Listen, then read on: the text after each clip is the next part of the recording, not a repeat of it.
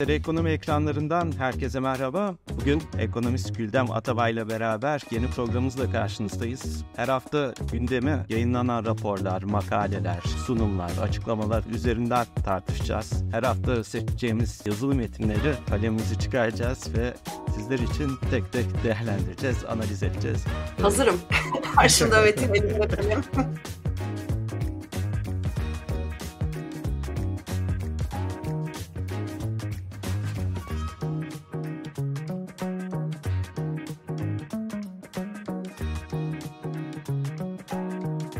hafta IMF'nin Türkiye ilişkin bir raporu vardı Haziran ayında yayınlanan.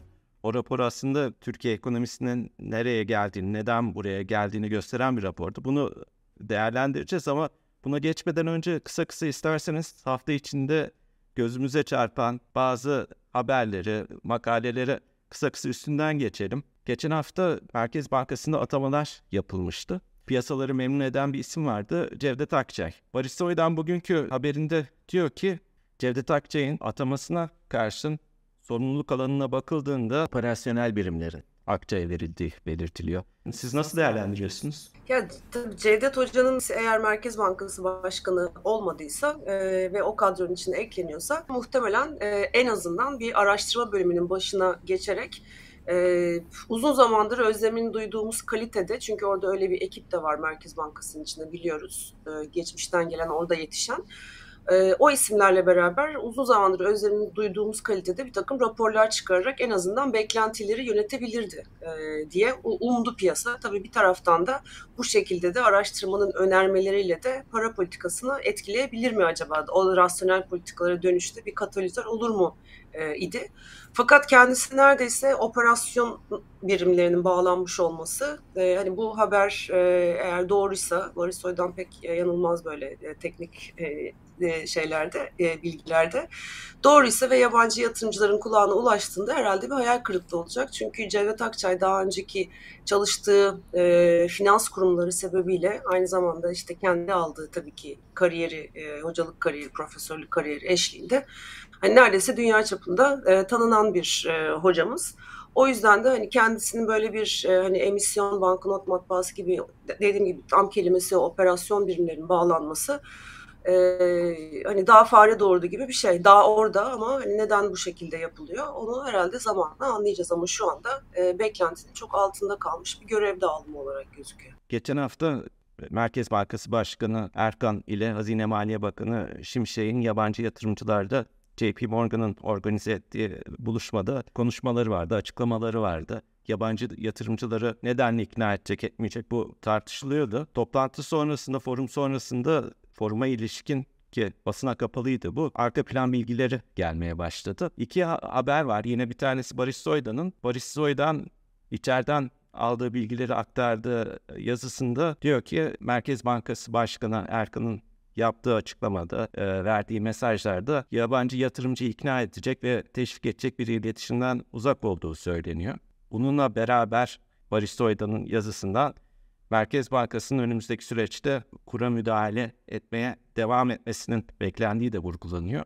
Her ne kadar yabancı yatırımcıyı ikna etmemiş gözükse de bu kur politikalarının bir yandan da TL ve TL cinsi varlıklara kısa vadeli yatırım yapan hedge fonları için en azından yerel seçime kadar bir kazanç kapısı olabileceğini belirtiyor. Bir tarafta bu haber var. Diğer tarafta yine toplantı sonrasında A Monitör'de çıkan bir haberde Şimşek Erkan ikilisinin göreve gelmesiyle yabancı yatırımcının güvenini yeniden kazandığı belirtiliyor bu haberde de. Siz hem Soydan'ın e, haberini hem de A monitörün bu değerlendirmesini beraber nasıl değerlendirirsiniz? Gerçekten yabancı yatırımcı aynı monitörün dediği gibi ikna eden bir ikili mi oldu? Ya bir kere Sinan Bey şeyle başlayalım. Yani bir kulis haberleri üzerinden gidiyoruz seçimden sonraki bu çok önemli ekonomi politikaları değiştiğinde e, değiştiğinden beri ben bundan rahatsızlık duyuyorum bir ekonomist olarak. Çünkü enflasyon raporu haricinde işte yurt dışı toplantıları, yabancı yatırımcılarla toplantılar bütün bunlar böyle bir kuliste bir, bir kısmı pozitif yazıyor, bir, bir kısmı negatif yazıyor. Böyle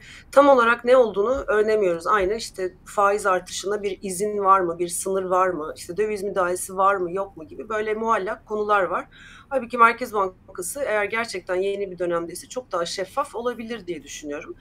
Bu toplantılarda ben tabii ki yoktum. Ee, olanlardan aldığım geri bildirimler eşliğinde işte bu bahsettiğiniz yazılar eşliğinde şunu anlıyorum. İki isim de yaptıkları sunumlar ve e, piyasaların tanıdığı olması işte bir biri Merrill Lynch'in eski ekonomisti tahvilcisi, bonocusu diye tanınıyor dünyada. İşte Türkiye'nin mali, e, hazine bakanı olmadan önce, daha önceki görevlerinden öncekinde zaten hani yabancı yatırımcılar arasında yabancı yatırımcı çalışan Londra'daki Türk e, çalışanlardan bir tanesi olarak. Diğeri de işte ABD'nin önemli bankalarında görev almış bir e, eski bankacı olarak tanınıyor. Zaten isimler belirli. Şimdi bu isimlerin eğitimleri, hakim, dile hakimiyetleri, kullandıkları kavramlar bütün bunlar ben etkilediğine eminim. Hani daha önce karşılarında gördükleri işte Berat Albayrak vardı, e, Nurettin Nebati vardı. E, hani onların e, konuşmaları her ne kadar Berat Albayrak'ın hani İngilizcesi daha kıvrak olabilir, e, daha hakim olmuş olabilir e, sohbete. Ancak anlattıkları politikalar son derece hani beyin yakıcı politikalardı şimdiye kadar. Dolayısıyla eminim etkilenmişlerdir. Mehmet Şimşek ve e, Gaye Erkan'ın anlatma beceri ve kapasitelerinden, e, en azından işte ortodoks politikalar, rasyonel politikalar demelerinden. Ama iş yatırım aşamasına gelip gelmediklerine bakarsak, şimdi bu isimler geldiğinden beri Türkiye'de portföy yatırımı olarak giren bir kere tahvil piyasasında neredeyse yok. Hisse senedi tarafına var. Hisse senedi de enflasyonu kovalayan bir endeks olduğunu biliyoruz. Oraya gelen rakamda 1.8 milyar dolarla e, toplamda sınırlı şimdiye kadar. Dolayısıyla böyle bir yabancı yatırımcılar çok beğenmiş olabilirler ama ikna olduklarını ben düşünmüyorum. Bu toplantıdan sonra da böyle bir atak olduğunu düşünmüyorum. E, kurdaki harekete bakıyoruz. Grafiği koymak yeterli burada. Hani böyle bir ataklar döneminden sonra hep böyle bir sanki kalbi durmuş gibi bir çizgi var orada. Şu anda da tam olarak bu işte 20 kaç e, sınırını 27'lerden işte 29'lar arasında bir hareket olacak önümüzdeki dönem ama sanki böyle işte 27 sınırı korunuyor gibi gözüküyor. Hani müdahale olmadığını düşünmek çok kolay değil. Geçmiş veriler elimizde hatta müdahale açık açık var. Grafikte bunu bize anlatıyor. E, neyi bekliyorlar? E, neden çok beğenip de ikna olmuyorlar? E, tahvil faizleri gerçekçi değil. Enflasyon yükselme eğiliminde. Eğer politika faizi e, işte bugünlerde speküle edildiği gibi bugün mesela Bank of America'nın bir raporu var haberlere düşen. %20'de bırakacak faiz artışını diyor. %20, 25 hadi diyelim 30'a kadar bile çıksa faiz. 60 Merkez Bankası bekliyor. %70-75 arası artık birçok ekonomist ben dahil sene sonu tüketici fiyatları enflasyonu bekliyoruz. Dolayısıyla bunlar çok inandırıcı bir enflasyonla mücadele politikaları değil. Arkasından da e, işte yerel seçim döneminde işte başka bir haberde e, Nuray Babacan'ın Gazete Pencere'deki haberinde diyor ki işte AKP'nin politikaları olarak seçim politikaları yine bol keseden dağıtmalı vaatler olacak. Şimdi tam böyle bir yol alacak gibi oluyorsunuz. Faiz artışları hadi durduk kredilerle sıkıştırdınız. Arkasından bir 3 aylık dönem daha böyle bir aşırı gevşeme. E bakıyoruz e, kur tarafındaki işte bu hareket durdu atladı durdu atladı diye gidiyor. E, giren bir para yok. Önümüzdeki dönem sıkışık. Yani kış ayları hala bu e, ödemeler dengesi krizine kapısında değiliz belki ama sıkıntıları aşmış değiliz. Kurun istikrar kazanması gibi bir pencere yok. Ee, hani çok uzun anlattım ama toparlarsak isimler etkileyici, politikalar son derece yetersiz. Yabancı yatırımcı da bunu görüyor. Daha yakından izliyor ama ben bunu gördüğünü ve girmekte çok aceleci davranmayacağını düşünüyorum. Son olarak bu hafta gözümüze çarpan turizm haberleri vardı Türkiye'ye ilişkin olarak. Bir taraftan Financial Times uzun bir makale kaleme almış ve e, Financial Times'a göre değersiz TL ve ucuz kampanyalar Türkiye'de turizmi çok önemli bir şekilde e, uçuruyor diyeyim.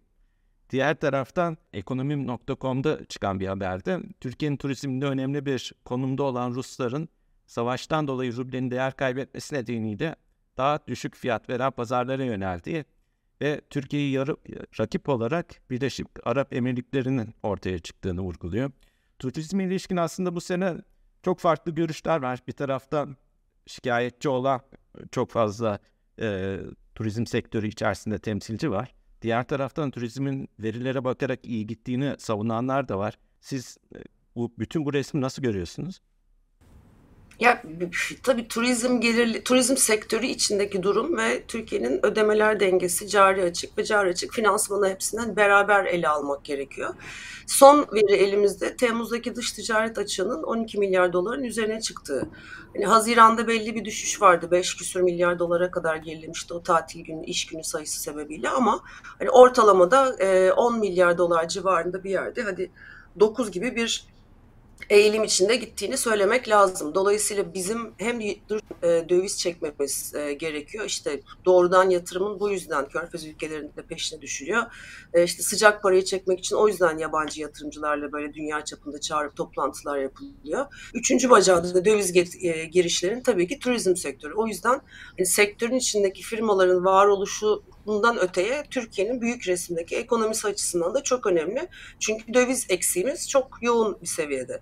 Şimdi Türkiye içinde ekonomide yaşanan son dönem hızlanan enflasyon ve daha da hızlı gidecek enflasyon, TL'nin seçime kadar baskılanması turizm sektöründe çalışanları, firmaları oldukça zorladı. Çünkü bir taraftan e, maliyet artışları devam ediyor. E, hem işte asgari ücret artışları, çalışanların e, toplam içindeki emeğin bütün işte firma bilançosu içindeki yükü yüzde kırklara çıktığından bahsediyor Financial Times'daki yazıda da.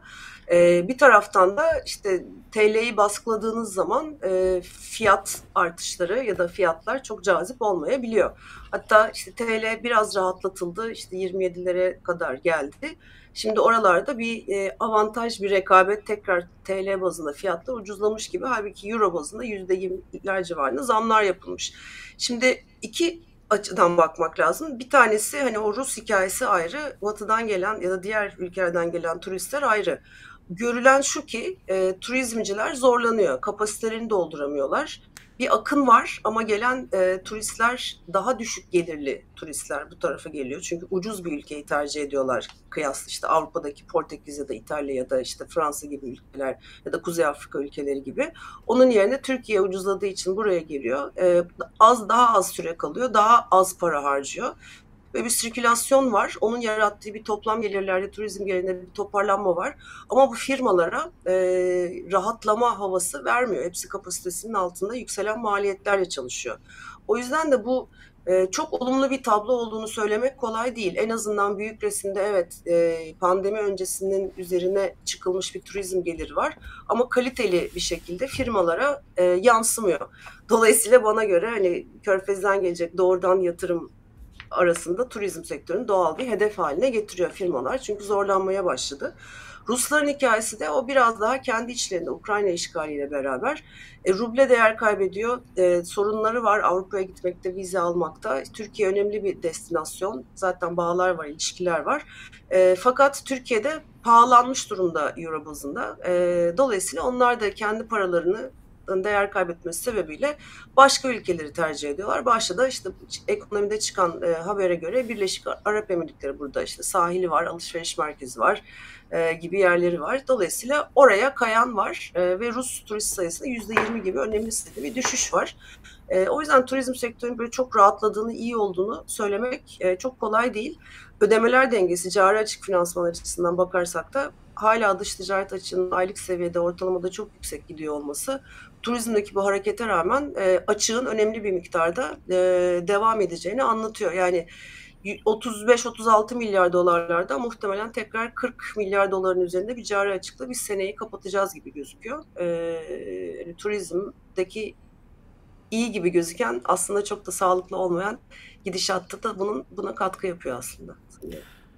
Peki Güldem Hanım IMF'nin raporuna değinmiştik programımızın başında ona e, dönecek olursak şimdi o rapor esasında Türkiye'de farklı sektörlerin yabancı para bilançolarındaki değişimi, sektörlerin birbirleriyle arasındaki ilişkiye ve Merkez Bankası'nın özellikle 2020'den sonra başlayarak belli sektörleri rahatlatmak üzere uyguladığı politikalar, bu politikalarla ne sonuç elde ettiği üzerine güzel bir çalışma. Burada hem Merkez Bankası'nın kendi politika alanını, etkinliğini nasıl dönüştürdüğü hem de bu sektörleri gerçekten kurtarıp kurtarmadığı, bu sektörlerin kendi arasındaki ilişkiye nasıl bir etki ettiğini de görüyoruz. Öncelikle siz bu raporu nasıl görüyorsunuz? Bize Türkiye ekonomisinde şu anda geldiğimiz ve tartıştığımız birçok konuya dair bir adım geri atarak büyük bir resim sunuyor sanki.